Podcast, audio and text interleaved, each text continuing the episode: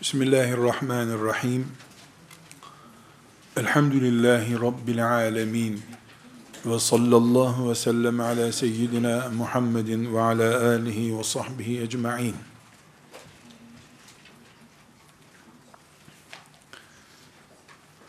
Kur'an'ımızın hidayet kitabı, bize cennetin yolunu gösteren bir kitap, Rabbimizin razı olacağı hayat tarzını öğreten bir kitap olarak, Kehf Suresi diye bir surenin içinde, bir grup delikanlıyı kıyamete kadar kalacak şekilde önümüze örnek koymasını incelemeye çalıştık.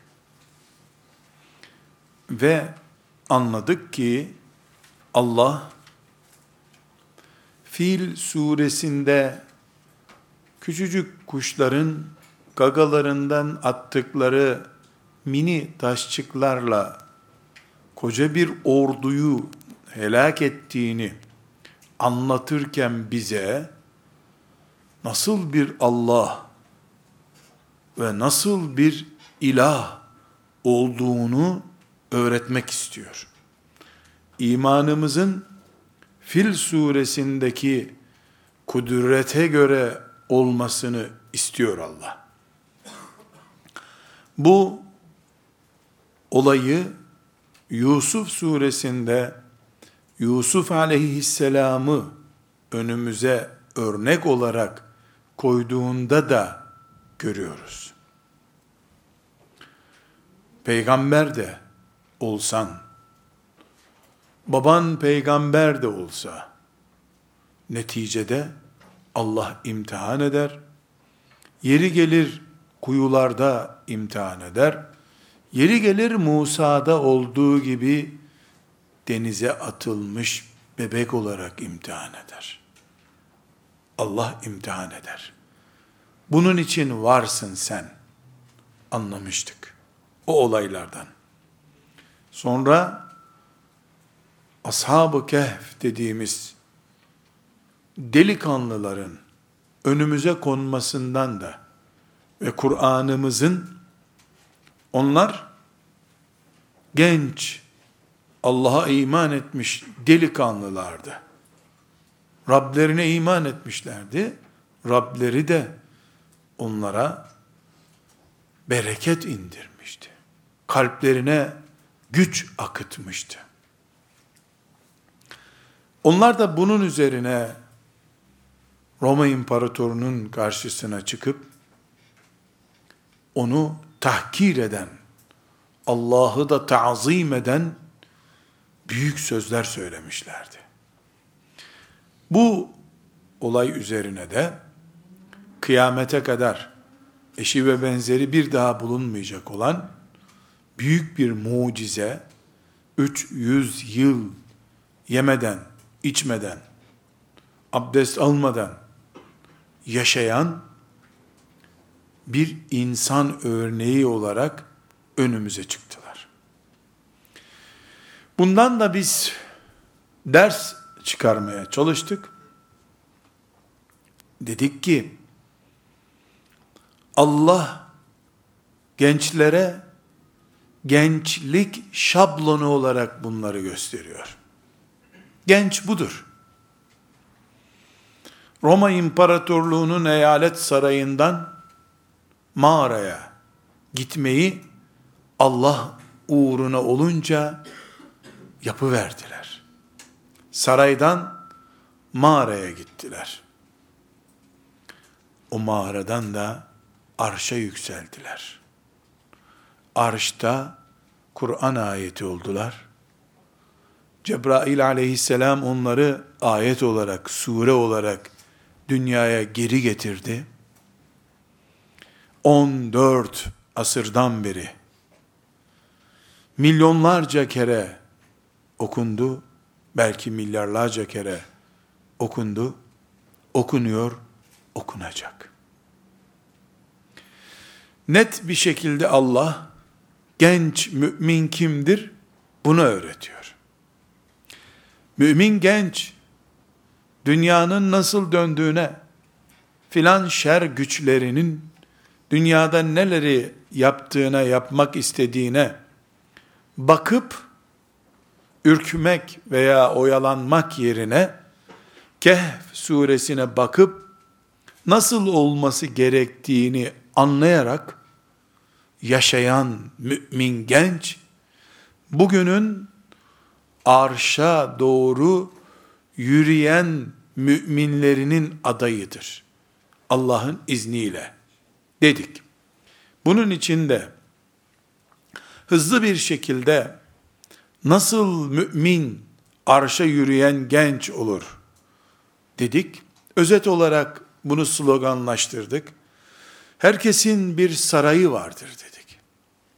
Bu saray evdir, okuldur, diplomadır, hayatın filan bölümüdür. Becerip o sarayı terk ederek mağaraya geçebilen, oradan da arşa gider dedik. Mağarada nedir? Allah için sabah namazına kalkma ciddiyetidir. Haramlardan korkup uzak durmaktır. Allah için elindekilerden infak edecek samimiyeti göstermektir. Ama her halükarda herkesin sarayı farklı, herkesin mağarası farklı. Ama arş bir tane. Onlar Roma İmparatorluğu'nun eyalet sarayından mağaraya, oradan da arşa yükseldiler. Biz de belki bir okulun sınıfından filan sabah namazına secdeye kapanmaya geçeceğiz. Oradan aynı arşta inşallah onlarla buluşacağız. Bunun için Ashab-ı Kehf'i, Kur'an'ımızın Kehf suresinde önümüze koyduğu Ashab-ı Kehf'i taklit edebileceğimiz örnekler olarak görmemiz gerekiyor. Zira Kur'an'ımızda peygamberlerin peygamberliği hariç taklit edemeyeceğimiz bir şey yoktur. Çünkü Kur'an'ımız taklit edelim diye önümüze konmuş bir kitaptır. Bunu nasıl yapacağız araştırmamızda iki başlık açmıştık. Birincisi demiştik ki, arşa doğru yürüyecek genç, hayata ve hayatı Müslümanlaştırmaya kuş bakışı bakacak. Bütün hayatı Adem Aleyhisselam'dan beri görecek. Müslümanlığı Orta Doğu dini olarak görmeyecek. Kainat dini olarak görecek. Peygamberlerin mücadelesinden söz edildiğinde sadece Medine'ye hicreti anlamayacak. Hicretten söz edildiğinde İbrahim Aleyhisselam da hicret eden bir peygamberdir bilecek. Bütün peygamberler onun gözünün önünde bir dairede izlenebiliyor olacak. Dünya olaylarını acısı ve tatlısıyla dengede tutabilecek. Hayatı diplomadan ibaret görmeyecek. Okuldan ibaret görmeyecek. Hatta dedik ki, hayata, hayatı Müslümanlaştırmaya bakarken, mesela sadece namaz kılmayı da Müslümanlık olarak görmeyecek. Bu birinci, hayata, hayatı Müslümanlaştırmaya kuş bakışı bakmak, yukarıdan bakıp çok görmek, farklı görmek çizgisi. İkinci olarak dedik ki, arşa yürüyecek mümin, genç, bütün zamanların ve bütün mekanların müminidir. Modern çağda çözülen iman, arşa yürütmez insanı. Köy şartlarında da, şehir şartlarında da o mümindir. Kur'an onun bütün mekanlardaki kitabıdır. Bütün zamanlar için geçerli kitabıdır. Böyle iman edecek. Bütün zamanların ve bütün mekanların mümini olacak. Ve bugünkü ortaya koyacağımız arşa yürüyecek genç mümin insan ölçüsünü belirleyen kuralımız, üçüncü kuralımız, mümin genç, saraydan mağaraya, mağaradan da arşa gitmek istiyorsa eğer, onun Müslümanlığı, ashab-ı kiramın Müslümanlığı olacak. Bu ne demektir? Ashab-ı kiramın Müslümanlığı gibi Müslümanlık sahibi olmak, temel karakterlerde ashab-ı kirama benzemeye çalışacak. Sahabilik hariç elbette. Çünkü sahabi olmak için Peygamber aleyhisselamı görmek gerekiyor. E Peygamber aleyhisselamı kimse göremez artık. Çünkü yeni bir peygamber yok. Peygamberimiz dirilip ben buradayım demeyecek. Onu da görmek mümkün olmadığına göre sahabilik yok. Ama sahabi gibi Müslüman olmak kıyamete kadar var. Çünkü Allah-u Teala ashab-ı kiramı müminlerin birinci nesli olarak çıkardı. Onlardan Allah da, Peygamberi de aleyhisselam memnun oldu. Allah'ın memnun olması, Peygamberinin aleyhisselam memnun olması, bizim de memnun olunulacak, beğenilecek Müslüman olmak istiyorsak, geneli itibariyle ashab-ı kiramı ölçü almamız gerektiği ortaya çıkıyor. Onun için diyoruz ki, saraydan mağaraya, mağaradan arşa yürümekte üçüncü ilkemiz, ashab-ı kiramın Müslümanlığı gibi Müslümanlık sahibi olmaktır. Şimdi elbette aklımıza şöyle bir soru gelebilir. Yahu Müslümanlığın versiyonları mı var? Yani ashab-ı kiram dışında mesela tabiin Müslümanlığı mı var? Ne yazık ki esasen olmadığı halde şu anda vardır. Pratikte var. Ama bunların var olması o Müslümanlığın Allah katında kabul edilmişliğini göstermiyor. Çok basit, çok basit bir örnek. Konumuz değil ama anlamamıza çok iyi yardım edecek bir örnek. Peygamber aleyhisselam Efendimizin birden beşten fazla, ona yakın sahih hadisi şerifi var. Müziğe şiddetli tepkisi var Peygamber sallallahu aleyhi ve sellem'in. Müzik yasak. Nedir müzik? Bunu tarife gerek yok. Müziğin ne olduğunu biliyoruz. Şarkı türkü lü de olsa, sadece enstrüman olarak da olsa, sesli aletler üzerinden de olsa, müzik yasak. Şeriatımızın ciddi titizliği var bu konuda. Ashab-ı kiram, müziğe karşı tepki filan göstermediler. Neden? Hayatlarından sildiler müziği. Abdullah ibn Ömer, ashab-ı kiramın yiğit, alim adamlarından biri, hizmetçisiyle bir yere gidiyor.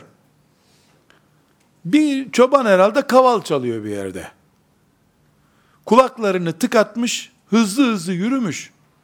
Uzaktan da hizmetçisine işaret ediyor, bitirdi mi o müzik sesini diyor. He bitirdi deyince kulaklarını açıyor. Müziğe böyle tepki gösterdiler. Çünkü Peygamber sallallahu aleyhi ve sellemi müzik siz olacaksınız diye dinlemişlerdi. Onlar için bitti. Allah'ın peygamberi böyle dedi, bitti. Biz diyoruz ki ashab-ı kiramın Müslümanlığı gibi Müslüman olmak zorundayız. Arşa doğru yürüyebilmek için mağaralardan, mağaralarımızdan. Yahu ashab-ı kiramın Müslümanlığı bir çeşit de, başka zamanda başka çeşit Müslümanlıklar mı var diye sorulunca da diyoruz ki, şimdi ashab-ı kiramın mantığında müzik buydu. Ama İslami müzik, tasavvuf müziği kelimelerinin revaçta olduğu bir zamanda yaşıyoruz.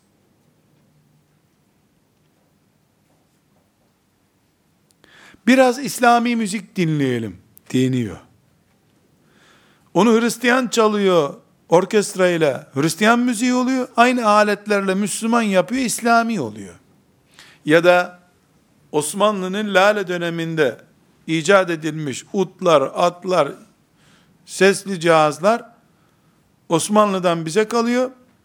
İslami müzik oluyor bunlar. Konumuz müzik değil, hiç ilgimiz yok şu anda. Ama ashab-ı kiramın dışında da bir Müslümanlık anlayışı olabiliyormuş ve herkes bununla övünüyor üstelik. Ne diyor mesela? Ya muhteşem bir Müslüman diyor. Öyle bir ney çalıyor ki maşallah ya, maşallah. Bedir'den geliyor zannedersin. Uhud'dan geldi zannedersin. Ney çalıyormuş. Yahu ney veya herhangi bir İslami müzik. Herhangi bir İslami müzik. İslam da ona haramlık dışında bir şey bulabildik mi de onu yapan ibadet yapmış olacak, iyi Müslüman olmuş olacak. Barkod numarası yok İslam'da bunun ya. Kaldı ki fî sebilillah, Allah için şöyle bir çal ney dinleyelim. Nasıl dersin sen? Bunu ibadete nasıl dönüştürebiliriz? Bunu yaptık. Ne çeşit tövbe etmemiz lazım denecek bir kabahat bu. Üstünde bir de bundan sevap bekliyorsun. Ama bu sözlere cevap ne? La ilahe illallah ya. Neye de karşı bir adam çıktı bu dünyada ya? Hiç İslami bir şeye karşı çıkılır mı? Niye?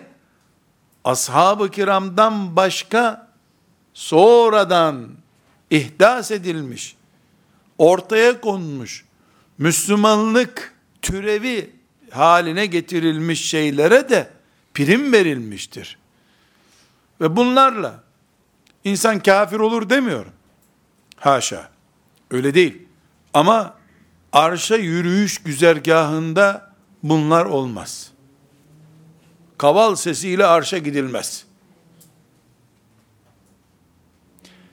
Yani herkesin bir müzik zevki var. Batılılarınkini dinlesek ya açıkça hepten sapıklık oluyor. Bizimki de böyle olsun dedik diye Allah bunu bize helal mi etti? Onun için vurgulayarak tekrar ediyorum. Kimin Müslümanlığı ashab-ı kiramın Müslümanlığı gibi ise ya da onlar gibi olmak için gayret ediyorsa, sahabilik hariç, o saraydan mağaraya, mağaradan da arşa yürür Allah'ın izniyle. Müslümanlık çeşidimiz, ashab-ı kiramın yaşadığı Müslümanlığın dışında bir Müslümanlıksa, biz mağarayı bulamayız, bulsak da karanlık diye duramayız orada zaten.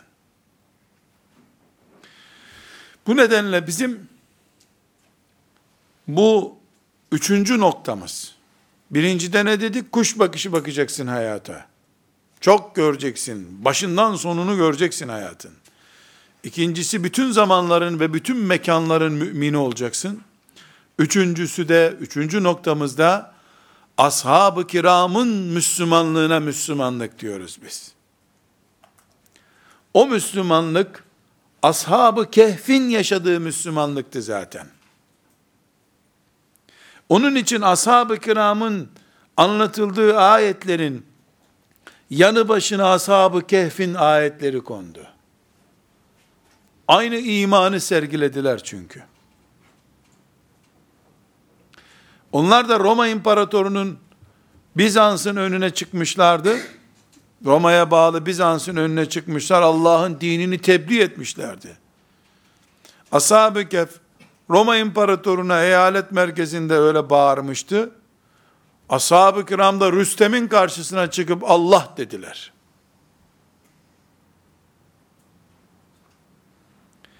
Onun için biz artık dünyada sürünmek istemiyoruz, başımızı döndürmesin bu dünya diyorsak, not defterlerimize bir başlık açacağız.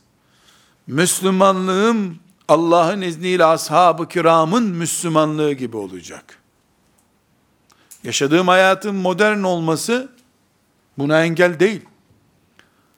Mekke, Medine'nin dışında herhangi bir dünyanın herhangi bir kasabasında yaşıyor olmam da engel değil ashab-ı kiramın Müslümanlığıyla kendimi ölçmeme veya o hedefi hedef edinmiş olmama engel değil.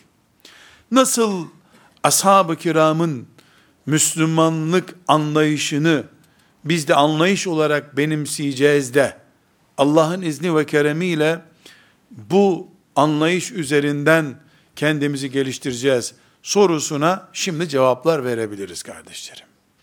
Bundan, bu üçüncü maddeden sonra sayacağımız şeyler, hedef koyduk ya, ashab-ı kiramın Müslümanlığı gibi Müslümanlık gerekiyor diye, ashab-ı kiramın Müslümanlığını şimdi madde madde özetleyelim. Esasen bizim ashab-ı kiramla Kur'an'ımızda bir farklılık yok, aynı Kur'an'ız elhamdülillah. Ashab-ı kiramın kıldığı namazla bizim namazımız arasında bir fark yok elhamdülillah. Oruçlarımızda bir fark yok elhamdülillah. Sakalımız da aynı sakal, Kabe'miz aynı Kabe, ama hayata, İslam'a, Müslümanlığa, fedakarlığa, cennete, cehenneme, Allah'a, Peygamber Aleyhisselam'a bakış, anlayış, idrak açısından sorun yaşıyoruz ashab-ı kiramla. Yoksa Kur'an aynı Kur'an. Ama Kur'an'ın ayetlerini uyarlamada farklılık gösteriyoruz. Onun için de ashab-ı kiramı, İslam'ın şartları onlara göre kaçtı, bize göre kaç diye e, yeniden ele alacak halimiz yok. Ashab-ı kiram altı, biz de altı bildik imanın şartlarını. Onlar hangi ayetleri öğrendiyse biz de o ayetleri öğrendik. Ama genel karakter açısından, hayata ve İslam'a bakış açısından ashab-ı kiramla aramızda açı farkı var. Bu açı farkını kapatacak maddeler tespit edeceğiz.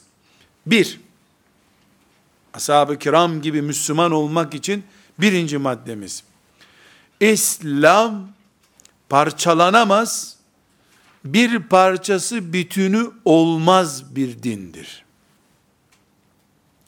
Kimse İslam'ı parçalayamaz, parçasını aldığında ona İslam denmez bir dindir. Bütününe iman edilir, bütünü yaşanır. Siyaseti çıkarınca gerisi İslam kalmaz. Ekonomisini çıkarınca gerisi İslam kalmaz. İslam'ı bütünüyle alırız. İslam hayattır. Hayatı nasıl? Ben sadece su içerek yaşıyorum, ekmek yemiyorum veya aksini diyemiyor kimse. Hayatta ne gerekiyorsa onu sahipleniyor ve edinmek istiyorsa, İslam da hayat dini olduğuna göre hiçbir parçası koparılamaz İslam'ın. Ashab-ı kiram, Resulullah sallallahu aleyhi ve sellemle beraber yaşadıkları Müslümanlıkta ayet seçmeye kalkmadılar. Öyle bir şey yapsalardı Efendimiz sallallahu aleyhi ve sellem onlara münafık derdi zaten. Haftanın belli günlerine İslam, gerisine hür gün demediler. İslam'ı haftanın her gününe yaydılar. Düğünlerinde istedikleri gibi, camide Peygamber Aleyhisselam'ın istediği gibi değildi. Camide de Peygamber Aleyhisselam'ın istediği gibiydi. Düğünde de Peygamber Aleyhisselam'ın istediği gibiydi. Dolayısıyla İslam bütün olarak alındığında ashab-ı kiramın dinidir. İslam'ı parçaladığımız zaman işte bu asırdaki bir türlü iki yakası bir araya gelmeyen Müslümanların dinidir o din. Bu bir suçtur aynı zamanda. Bu konuyu zihinlerimizde iyi idrak edebilmemiz için Kur'an-ı Kerim'den iki ayeti örnek alacağız. Not tutacağız. Bu ayetler üzerinden Allah-u Teala'nın İslam'ın parçalanmış şeklini kabul etmediğini anlayacağız. Birincisi El-En'am Suresinin yüz altmış ikinci ayetidir. Euzu billahi mineşşeytanirracim. Kul inne salati ve nusuki ve mahyaya ve mamati lillahi rabbil alemin. De ki, benim namazım, menasikim, haccım, yaşantım ve ölümüm alemlerin Rabbi Allah içindir. Namazım, haccım, ondan sonra orucum, sadakayı, fitrem filan değil. Namazım, haccım, yaşamım ve ölümüm. Halbuki biz derken hayatımı Allah'a feda ettim diyoruz değil mi? Bu ayet ne diyor ama? وَمَحْيَايَ وَمَمَاتِ Ölümümü bile Allah'a feda ettim. Ölünün nesini feda edeceksin Allah'a? Yaşantım, yaşadığım anım ve öldüğüm anım, ikisi arasında ne varsa tamamı Allah içindir. İslam budur. Bunun içinden siyaseti çıkardığın zaman hayat bitmiş olur. Ekonomiyi çıkardığın zaman hayat bitmiş olur. O mahyaya, hayatımın tamamı. Bu ayetten laiklik düşüncesi bir ur olarak müminin zihninde bulunamaz olduğunu anlıyoruz. Hayatla ölüm arasında hiçbir nokta Allah'tan ayrı değildir. Ashab anlayışı budur. İkincisi El-Bakara Suresinin seksen beşinci ayetidir. Bu ayet çok daha açık. Kur'an-ı Kerim'e bakışımızın nasıl olması gerektiğini izah ediyor. اَفَتُؤْمِنُونَ بِبَعْضِ الْكِتَابِ وَتَكْفُرُونَ بِبَعْضِ Kitabın bir bölümünü iman edip kabul ediyorsunuz da öbür bölümünü kabul etmiyor musunuz? Yani Kur'an'dan, Allah'ın kitabından ayet mi seçiyorsunuz siz?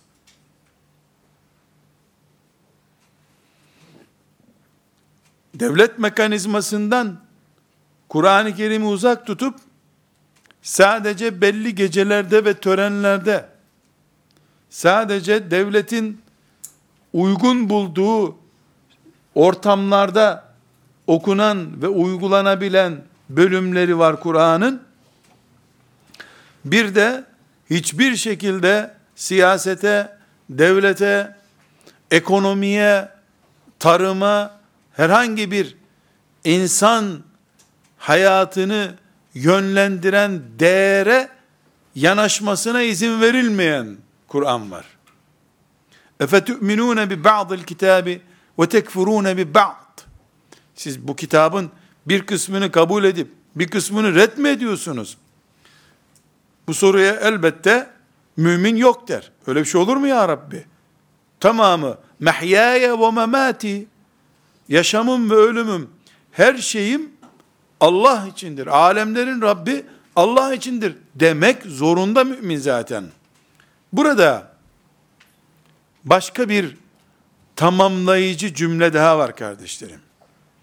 Bir türlü iki yakasını bir araya toplayamayan müminler şu El-Bakara suresinin seksen beşinci ayetini camilerde, kutlu doğum haftalarında veya Müslüman olarak bir araya geldikleri pek çok ortamda, hele hele Müslümanlar adına siyaset yapanlar oturup i'mal-i fikir etmelidirler. düşünmelidirler. Bu ayet bize ne diyor? اَفَتُؤْمِنُونَ بِبَعْضِ الْكِتَابِ وَتَكْفُرُونَ بِبَعْضِ. Siz ayetlerin bir kısmını alıyorsunuz, bir kısmını bırakıyorsunuz. Kur'an beğenip beğenip alıyorsun, gerisini markette bırakıyorsun diye bir ticaret metaı mıdır? Devamı ayetin, El-Bakara Suresinin seksen beşinci ayeti, فَمَا جَزَاءُ مَنْ يَفْعَلُ ذَٰلِكَ مِنْكُمْ. Sizden kim böyle yaparsa, nasıl böyle? Ayetlerden zararsızları alıyorsun sana göre, zararlı diye bir kısmını bırakıyorsun. Uygun değil diye bırakıyorsun. Bu şartlarda bu asra uymaz diye bırakıyorsun. Kafirler bunu cazip görmüyor diyorsun. فَمَا جَزَاءُ مَنْ يَفْعَلُ ذَٰلِكَ مِنْكُمْ. مِنْكُمْ. Sizler ey Kur'an'a iman edenler, kim sizden bunu yaparsa, اِلَّا خِزْيٌ فِي الْحَيَاتِ الدُّنْيَا. Dünya hayatında bir perişanlık onları bulacaktır. Ve yevmel kıyameti yuraddûne ilâ eşeddil azâb. Kıyamet gününde de en çetin azabı göreceklerdir. El-Bakara suresinin bu ayeti, Allah'ın kitabını seçip seçip gerisini markette bırakar gibi anlayışla kabul ettiğini zannedip buna rağmen de Müslümanlık yaşadığını zannedenlerin iki yakasını bir araya toplayamayacaklarının dünyadaki belgesidir. İlla hizyun fil hayatid dünya. Dünyada bir perişanlık sizi bekleyecektir. Dolayısıyla bizim topraklarımızda petrol çıkmadığı için veya ekonomik imkanlarımız kısıtlı olduğu için toplum olarak huzursuz olduğumuzdan daha fazla bu topraklar laikliğe teslim edildiği için huzurumuz gitmiştir. Afiyetimiz gitmiştir. Bunun için lanet gelmektedir. Ümmeti Muhammed Allah'ın kitabına tam teslim olur. Tam teslim olmak olduğu gibi İslam'ı kabul etmek demektir. İslam'dan şirin emirler, şirin yasaklar ve riskli emirler, riskli yasaklar diye ayrım yapmaya kalkılması, yani Hristiyanların yaptığı gibi Tevrat'a, İncil'e yaptıkları gibi yapılması, sadece dünyada iken perişan bir hayat yaşamak, ahirette de çetin bir azabın içine düşmek namına yapılmış bir yatırımdır. Neyi konuşuyoruz?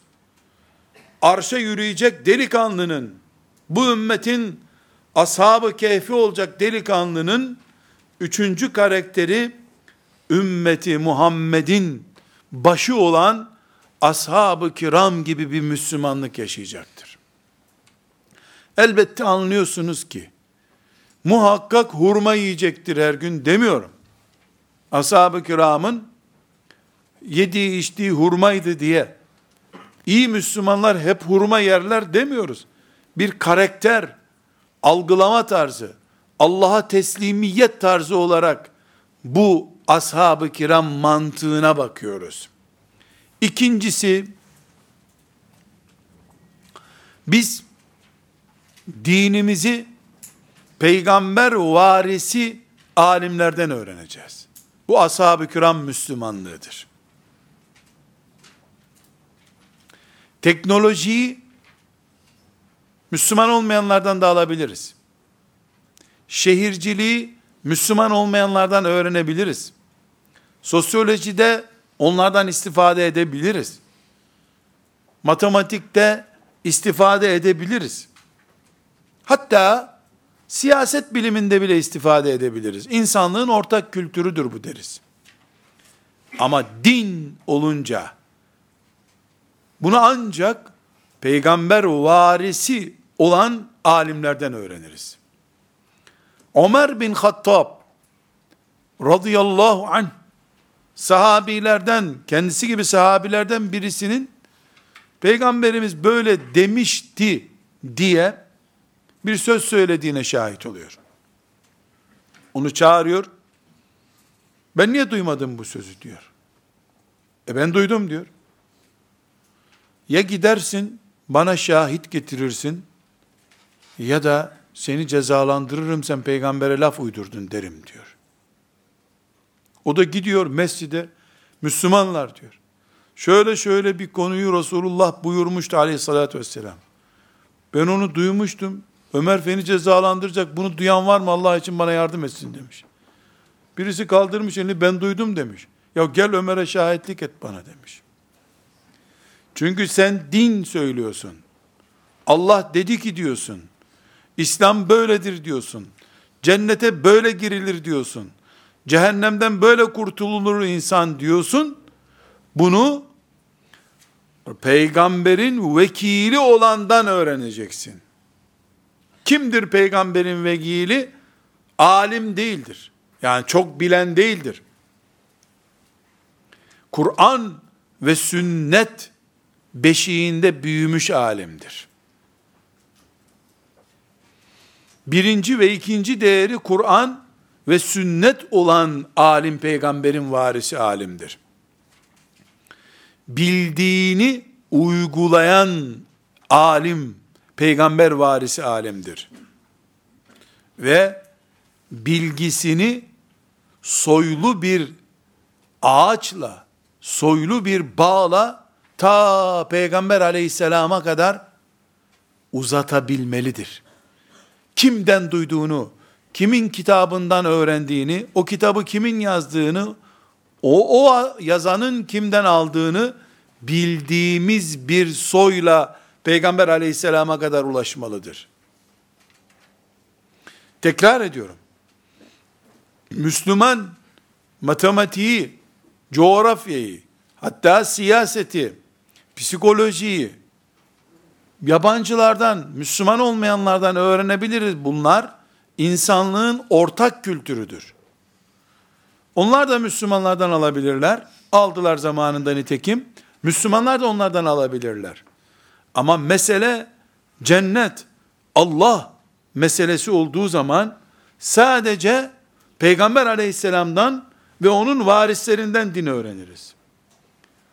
Bize namazın önemini anlatıp kendisi sabah namazı kılmayandan öğrenmeyiz. Bize haramları tarif edip kendisi haramlara batandan din almayız. Bize zühdü tarif edip kendisi berbat bir hayat yaşayanı yok kabul ederiz. Ashab-ı kiram düzeyinde Müslümanlıktan söz ediyoruz. Sahabilik hariç, ashab-ı kiramın ameldeki kalitesini nasıl yakalayabiliriz, o uğurda nasıl koşabiliriz, onu anlatıyoruz. Allah'ın izniyle de yapılabilir bir şey olduğunu söylüyoruz. Bunun için dedik ki, bir kere İslam'ın bütününe talip ol. üç yüz altmış beş günlük hayata, üç yüz altmış beş geceye talip ol. Beş tane kandil gecesine değil. Bir, ikincisi dedik ki, din olunca alınacak şey, dini sadece peygamberin varisinden öğren. Ki okuduğun kitabın, yazarının bu soy ağacı belli olmalıdır. Çünkü din, tamir edilerek, düzeltilebilecek, boyayla kapatılabilecek, hataların kabul edilebileceği bir şey değildir. Din cennettir. Ve üstelik de sen dini mağaradan arşa yükselmek için istiyorsun. Pahalı bir şey istiyorsun. Derme çatma, yabancıdan üretilmiş şeyleri kullanamazsın. Kullanırsan, bu yaptığın, istediğinle çelişkili bir şey olur. İkincisi de bu. Üçüncüsü,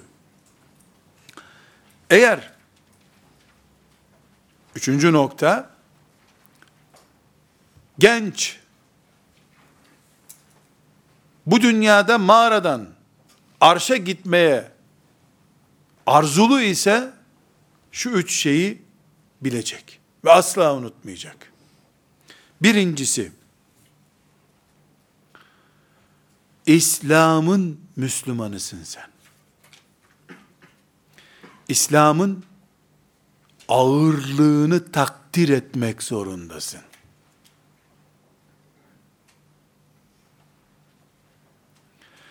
Orta Doğu'da bir kabilenin dini değil bu. Hindistan'da otuz kırk kişinin yöresel dini değil. Dünya dini bile değil. Kainat dini.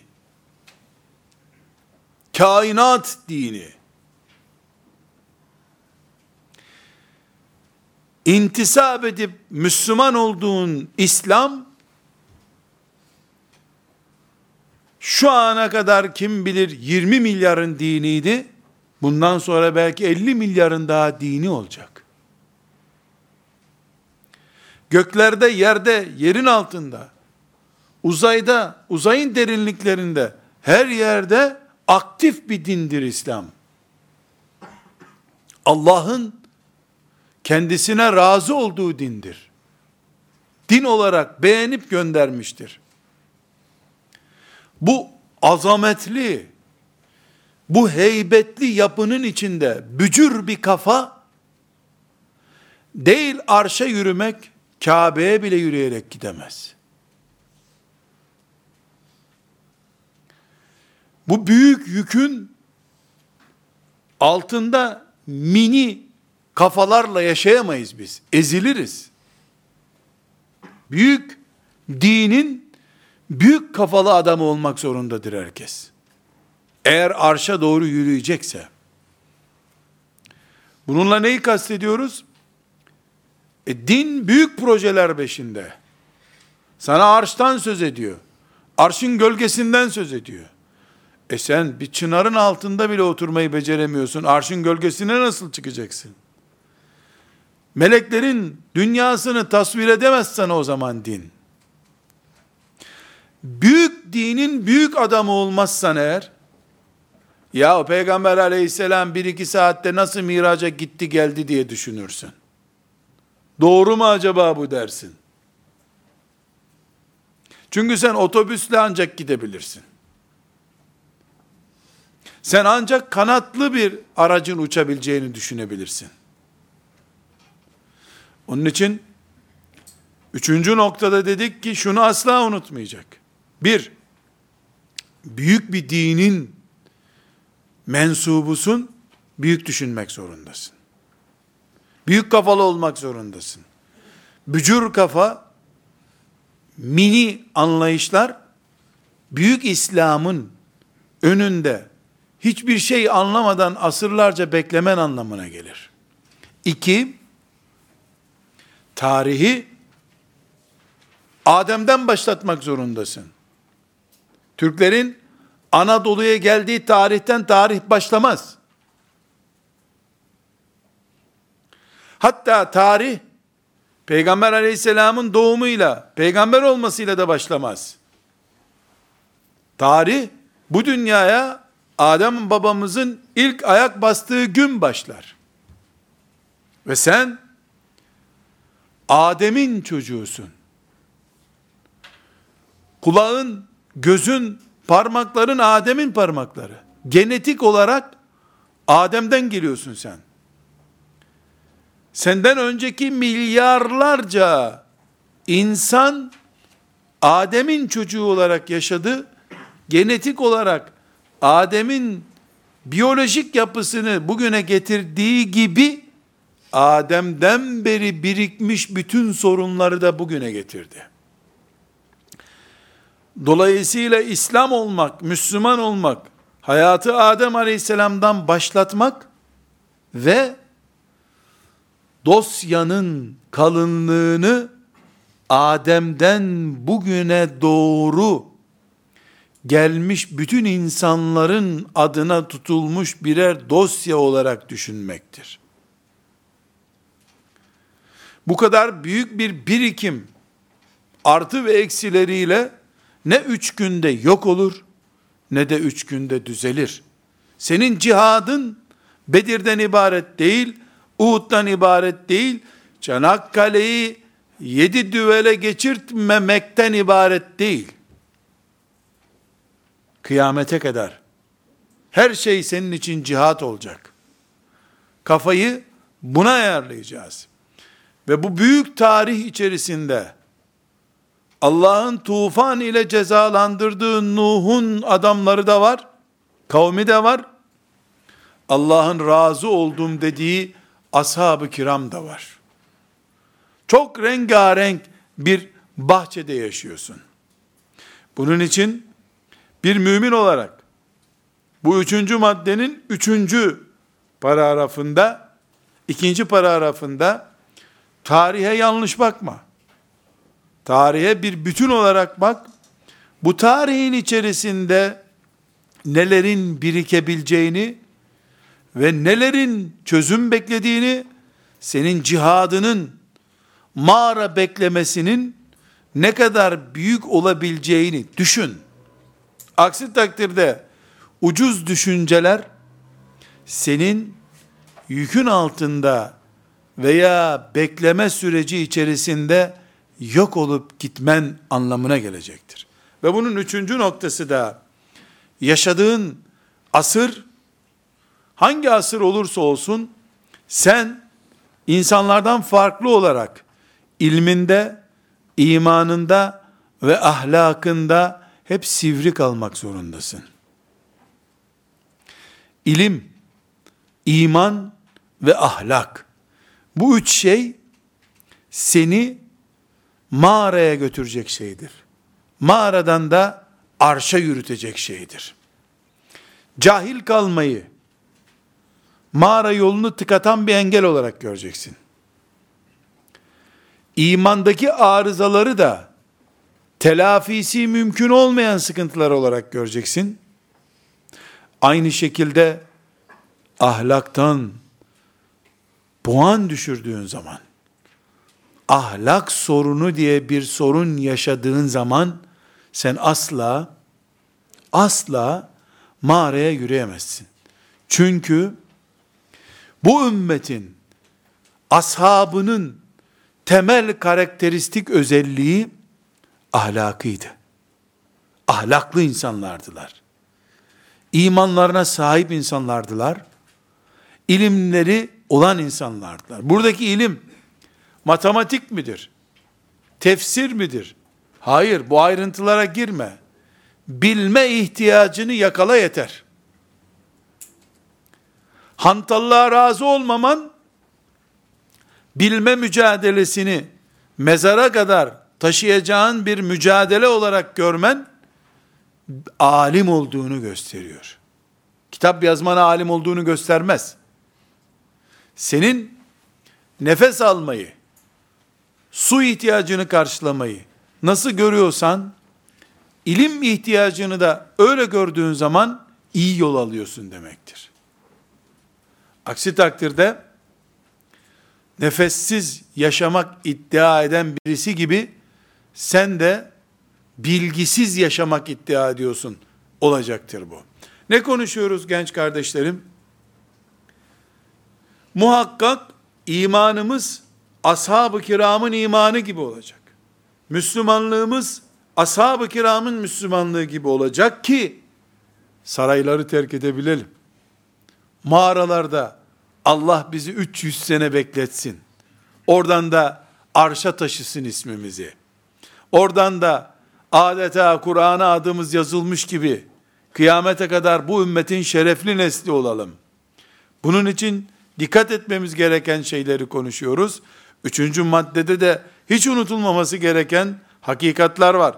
Bunların en başında da İslam, senin alnında yazan şerefli isim İslam, kabile adı değildir, ülke adı değildir, kıta adı değildir, uzayda bir göktaşının adı değildir, Allah'ın dininin adıdır.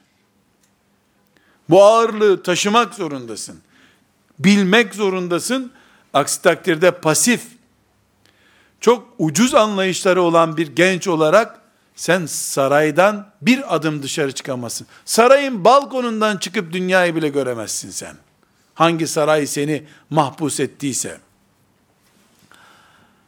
Ve burada ilimden söz ettik. Biz ilimden ne anlıyoruz?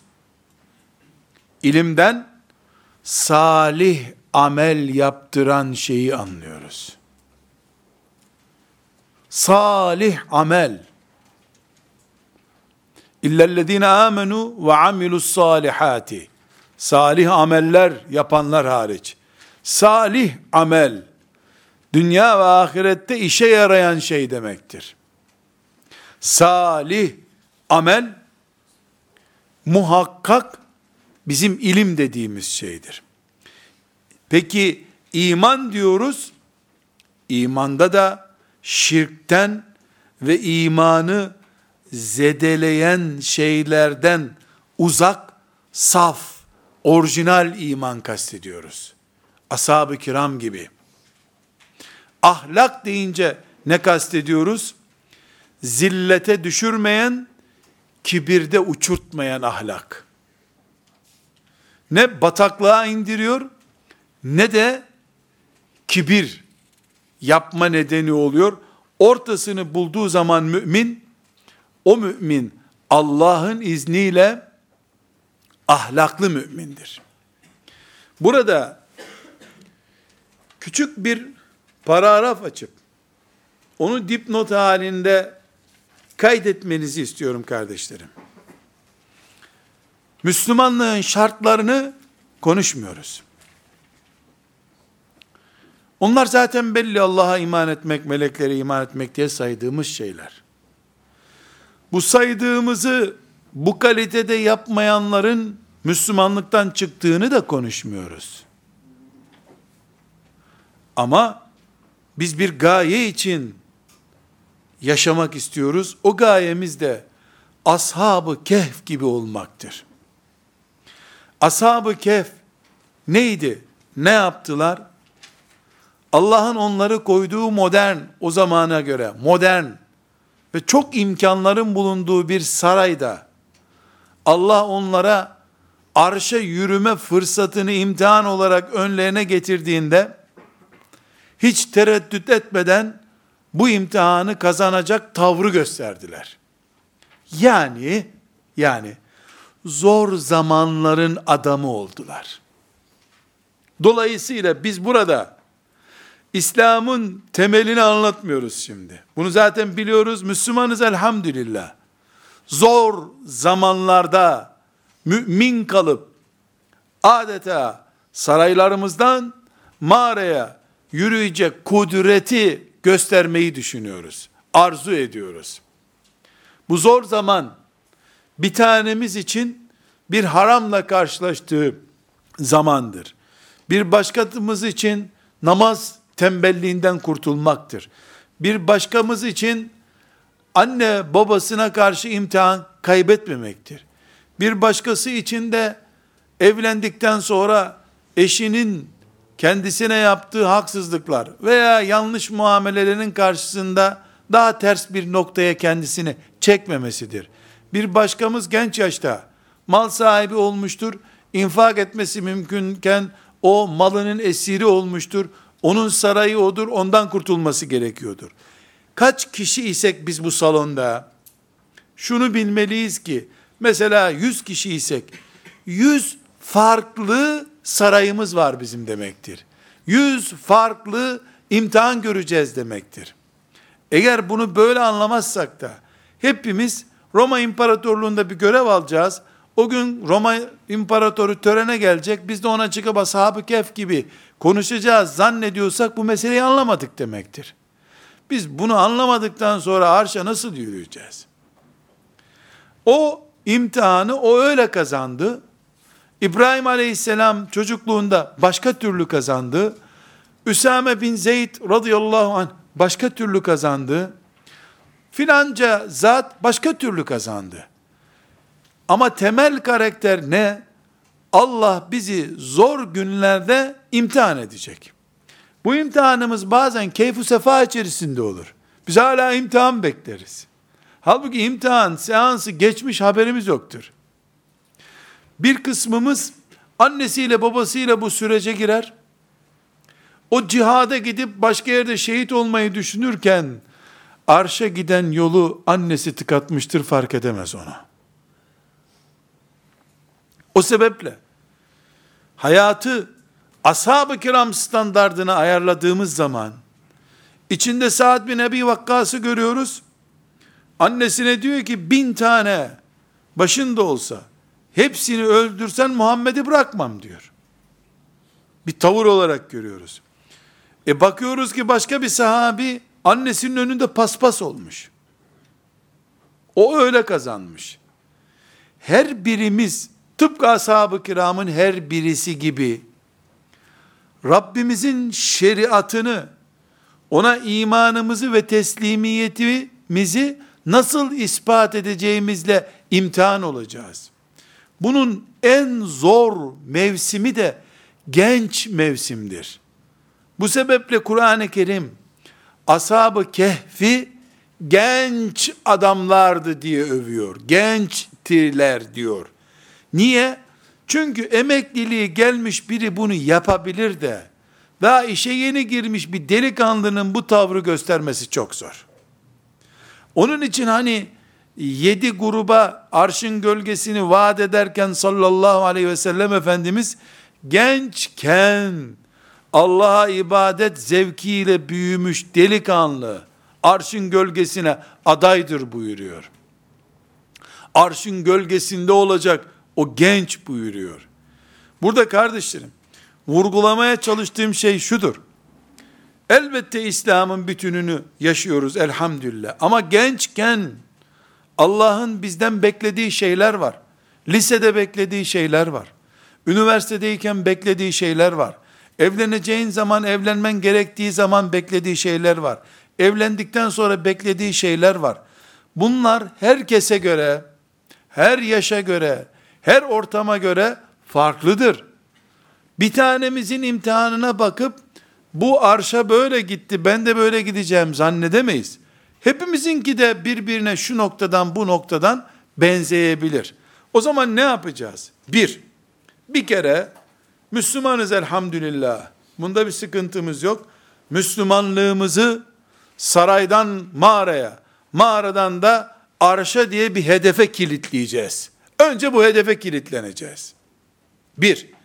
İki, bizim Müslümanlığımız kesinlikle, kesinlikle sıradan Müslümanlık olmayacak. Aksi takdirde hedefimizle yaşantımız arasında çelişki olur. Sıradan olmayınca nasıl olacak? İşte ashab-ı kiram Müslümanlığı gibi olacak. Ashab-ı kiram Müslümanlığı ile ilgili maddeleri sayıyoruz. Devam edeceğiz maddeleri saymaya. Bunları on maddeye çıkaracağız inşallah. Ondan sonra da kendimizi arşa doğru yürüyen bu yürüyüşte ciddi miyiz? Gerçekten inandırıcı mı bizim yürüyüşümüz diye test edeceğimiz şeyleri konuşacağız inşallah. Ve Allah'ın izniyle samimi olursak, gayret edersek, Rabbimizin inayetine sığınırsak, biiznillahü teala birimiz oradan, birimiz buradan, kimi o imtihanla, kimi bu imtihanla, ama sonunda hepimiz saraylarımızı terk etmiş, Allah'ın takdir buyurduğu mağaralardan bir mağarada, ta İsrafil aleyhisselamın ikinci sura üfürdüğü güne kadar bekleriz, oradan da Rabbimizin arşına yükseliriz. Kesinlikle bu imkansız değildir. İmkansız olsaydı Allah Ashab-ı Kehf'i önümüze örnek olarak koymazdı. Eğer zihinlerimizde, aklımızda olmaz gibi bir kanaat, yoğunluk gösteriyorsa, genç kardeşlerim iyi bilin ki iblis bizi ezmeye çalışıyordur. Zaten o fırsat bulsa cennete de giremezsin der bize. Bırak arşı, sen zaten cehennemliksin, ne işin var cennete diye. Ona da inandırabilir maazallah. Hiçbirimiz iblise taviz vermeyelim. Rabbimizin vaadi haktır. Eğer Allah Ashab-ı Kehf'i böyle bir mucizeyle ebedileştirdiyse, o mantığı yakalayanlar, sarayları terk edebilecek olanlar, mağaralarda sebat edebilecek olanlar, Allah'ı ve arşını bulacaklardır. Sallallahu aleyhi ve sellem ala seyyidina Muhammed ve ala alihi ve sahbihi ecma'in velhamdülillahi rabbil alemin.